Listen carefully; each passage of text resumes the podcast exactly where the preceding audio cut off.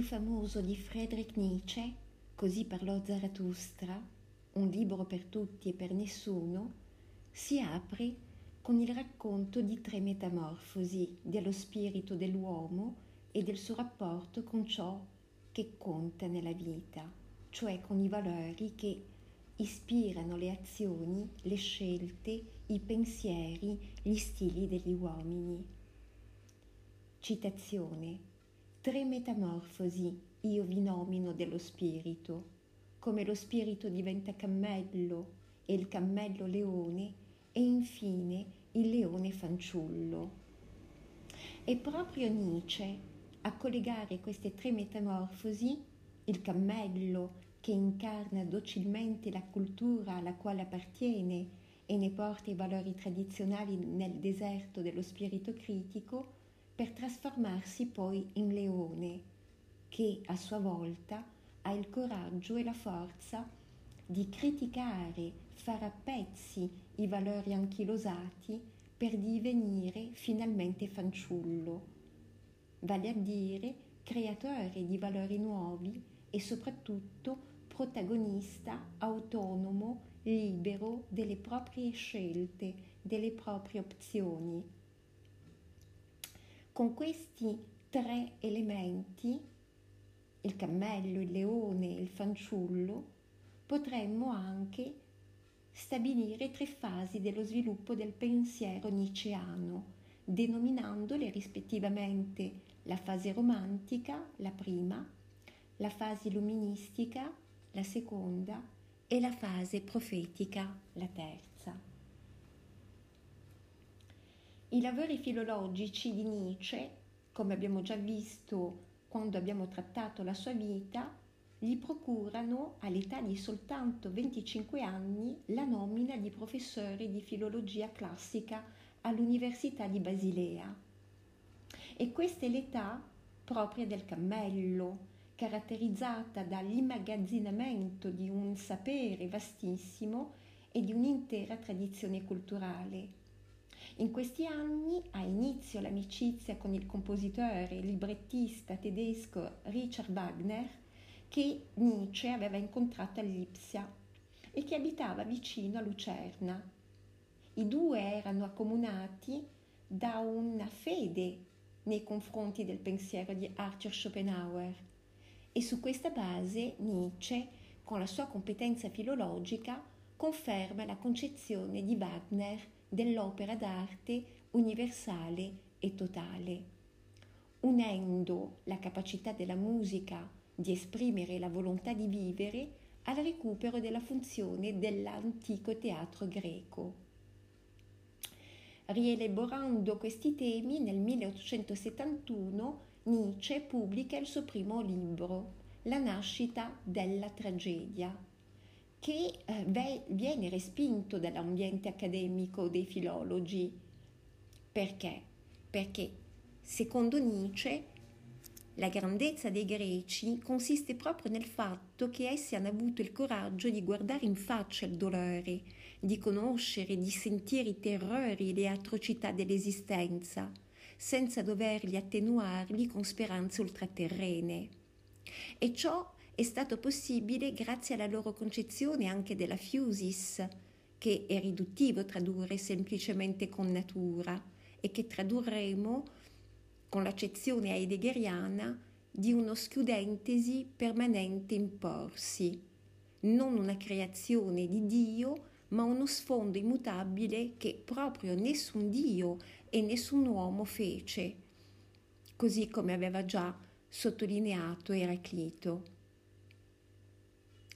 In uno sfondo immutabile dove il ciclo regola, governa il generarsi e il dissolversi della vita, una natura generativa e distruttiva copiosa di vita e di morte contemporaneamente. I greci hanno colto l'essenza del tragico che non sta tanto nel soffrire, nel morire dei singoli, ma nella necessità della loro morte, affinché si generi vita in una danza da capogiro. Essi hanno vissuto la circolarità della felicità e della gioia, della vita inseparabile dal dolore e dalla morte che l'annienta, la vita della natura che per vivere esige la morte dei singoli e il singolo che per vivere aborre la morte. Certo, il greco non si rassegna, non si illude, ma vuole conoscere come evitare di essere sopraffatto dal dolore attraverso il sapere, che permette di scansare, di evitare il male, e la virtù che consente, entro certi limiti, di dominare il dolore. Proprio nella nascita della tragedia, Nietzsche tenta di penetrare la civiltà greca attraverso la coppia apollineo-dionisiaco, anticipando quasi tutti gli aspetti della sua riflessione più matura. L'opera rispecchia la gioventù del pensatore, il suo impulso a trovare la propria via, l'aspirazione a cercare una forma di creazione spirituale che lo appaghi e denuncia la sua insofferenza verso la scienza che egli si è imposto e che trova ora insufficiente. La filologia non risponde più alle sue domande. Il terreno su cui poggia la tesi di Nietzsche non viene meno, essendo costituito dalle idee di Schopenhauer che ha, dopo Hegel, affermato, riallacciandosi a Kant, la distinzione tra fenomeno e noumeno, cosa in sé, corrispondenti rispettivamente al mondo come rappresentazione il primo e alla volontà di vita la seconda. La tragedia sembra offrire a Nietzsche la soluzione al problema. Essa non rappresenta né l'assoluta verità né l'assoluta bellezza, ma un punto di equilibrio tra esse. La grecità era stata interpretata prima di Nietzsche attraverso la cifra della bellezza, dell'armonia, della misura, un'immagine classica questa che Nietzsche considera riduttiva incapace di spiegare il detto del Sileno, precettore di Dioniso, secondo il quale per l'uomo meglio sarebbe non nascere e una volta nato morire presto. Gli dei olimpici sono il mezzo con cui i greci sopportano l'esistenza, della quale vivono la caducità.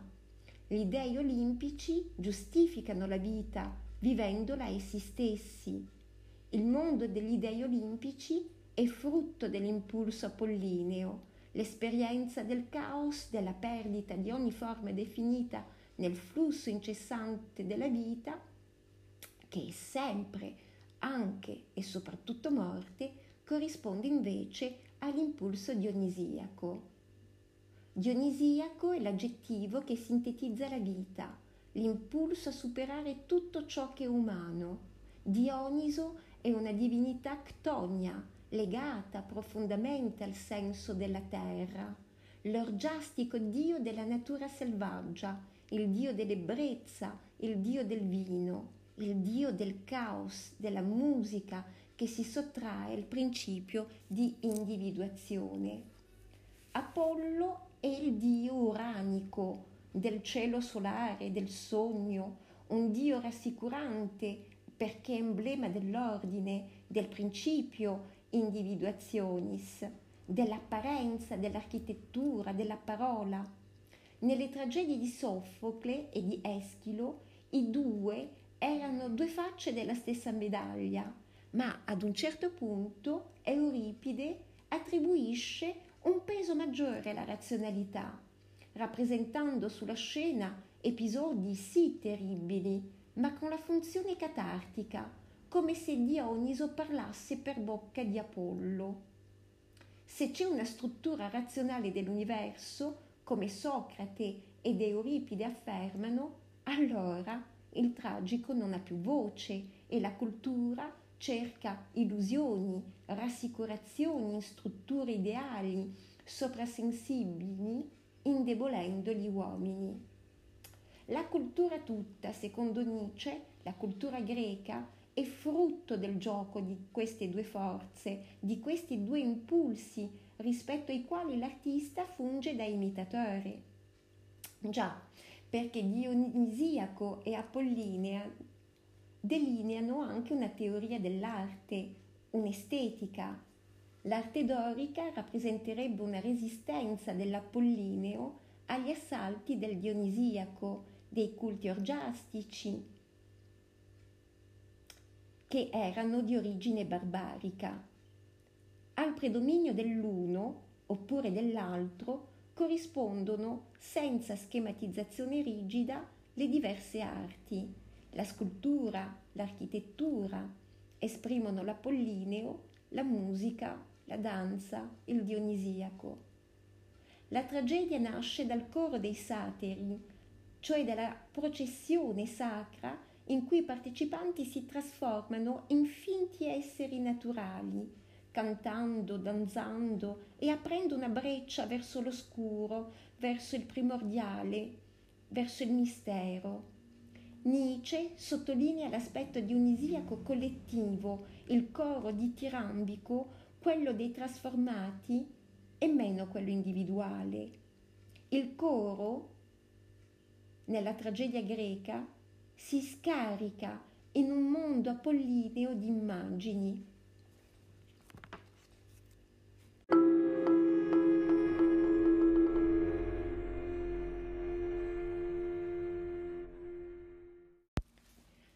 Socrate ed Euripide, che hanno celebrato il primato della ragione, dell'ottimismo, della fiducia nella scienza, nel meccanicismo, Nietzsche preferisce i presocratici, che hanno colto la tragicità della vita e del mondo, e in modo particolare Eraclito per la filosofia ed Eschilo per il teatro.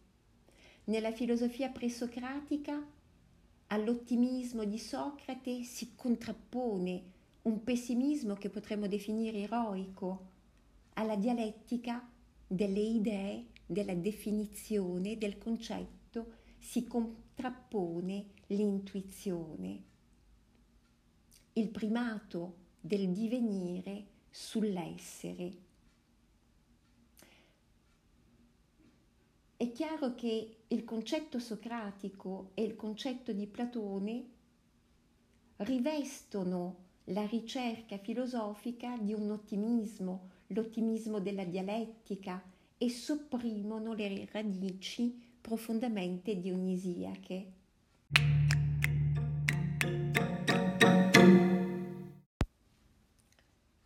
Alla saggezza tragica della cultura greca arcaica Nietzsche contrappone la razionalità socratica, responsabile di false coperture concettuali. È proprio a partire da Socrate che l'equilibrio tra la chiarezza apollinea, serena e luminosa, e lo sfrenato mondo dionisiaco viene meno, viene infranta. Secondo Nietzsche, Socrate è il responsabile anche della degenerazione della filosofia, che abbandona definitivamente il suo tragico orizzonte originario. Socrate inventa la metafisica che Platone perfeziona attraverso la distinzione di due mondi, quello materiale e quello dell'iperuranio, e l'opposizione dell'essenza e dell'apparenza, del vero e del falso, dell'intelligibile e del sensibile. In questo modo Socrate pone la vita come qualcosa che può e che deve addirittura essere giudicato, misurato, limitato dal pensiero. Misure e limiti che esercitano e che vengono esercitate in nome di presunti valori superiori, il vero, il bello, il bene.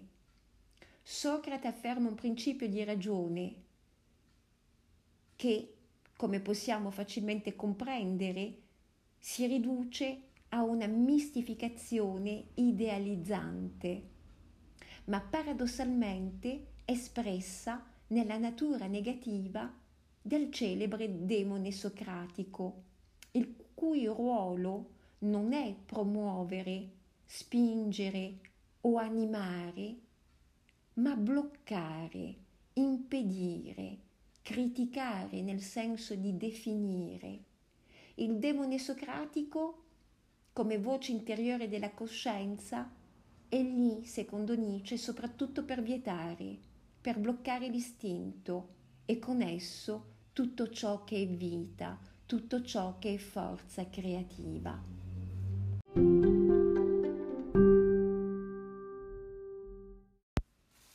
È facile quindi comprendere come e perché il libro abbia provocato un grande scandalo nel mondo accademico. Diversi filologi attaccano direttamente Nietzsche, alcuni con buoni argomenti, segnalando errori filologici e storici, ma tutti rifiutano l'idea che Socrate abbia influenzato Euripide. Il tempo però ha complessivamente agito proprio in favore delle tesi di Nietzsche.